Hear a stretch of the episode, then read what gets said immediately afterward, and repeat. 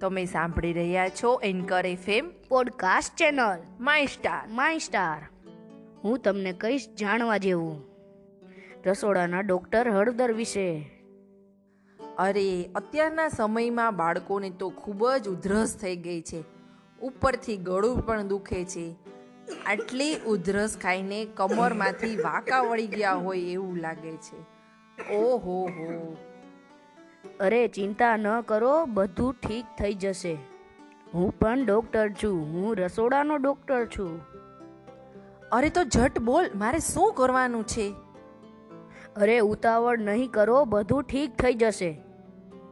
હળદરને બે મીઠા સાથે ખાઓ એટલે ગળાનો દુખાવો છું મંતર દૂધ કે ઉફાળા પાણીમાં નાખીને પીવે તો પણ ગળાનો દુખાવો અને ખાંસી બંને ગાયબ. ખરેખર તું સાચું કહે છે? હા સાચું તો.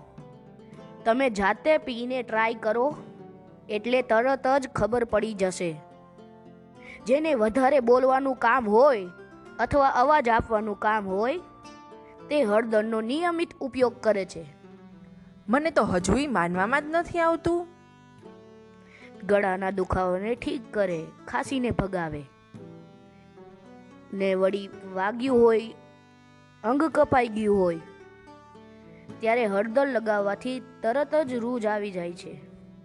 અરે હા એકવાર પપ્પા પડી ગયા હતા અને મચકોડ આવી હતી ત્યારે તેને હળદર લગાવી હતી.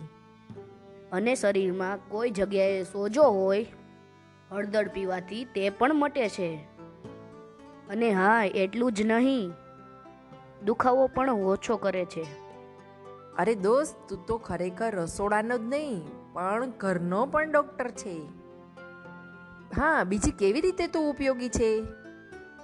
સૂર્યદન પ્રસાદ પ્રસાધન તરીકે મારો ઉપયોગ થાય છે.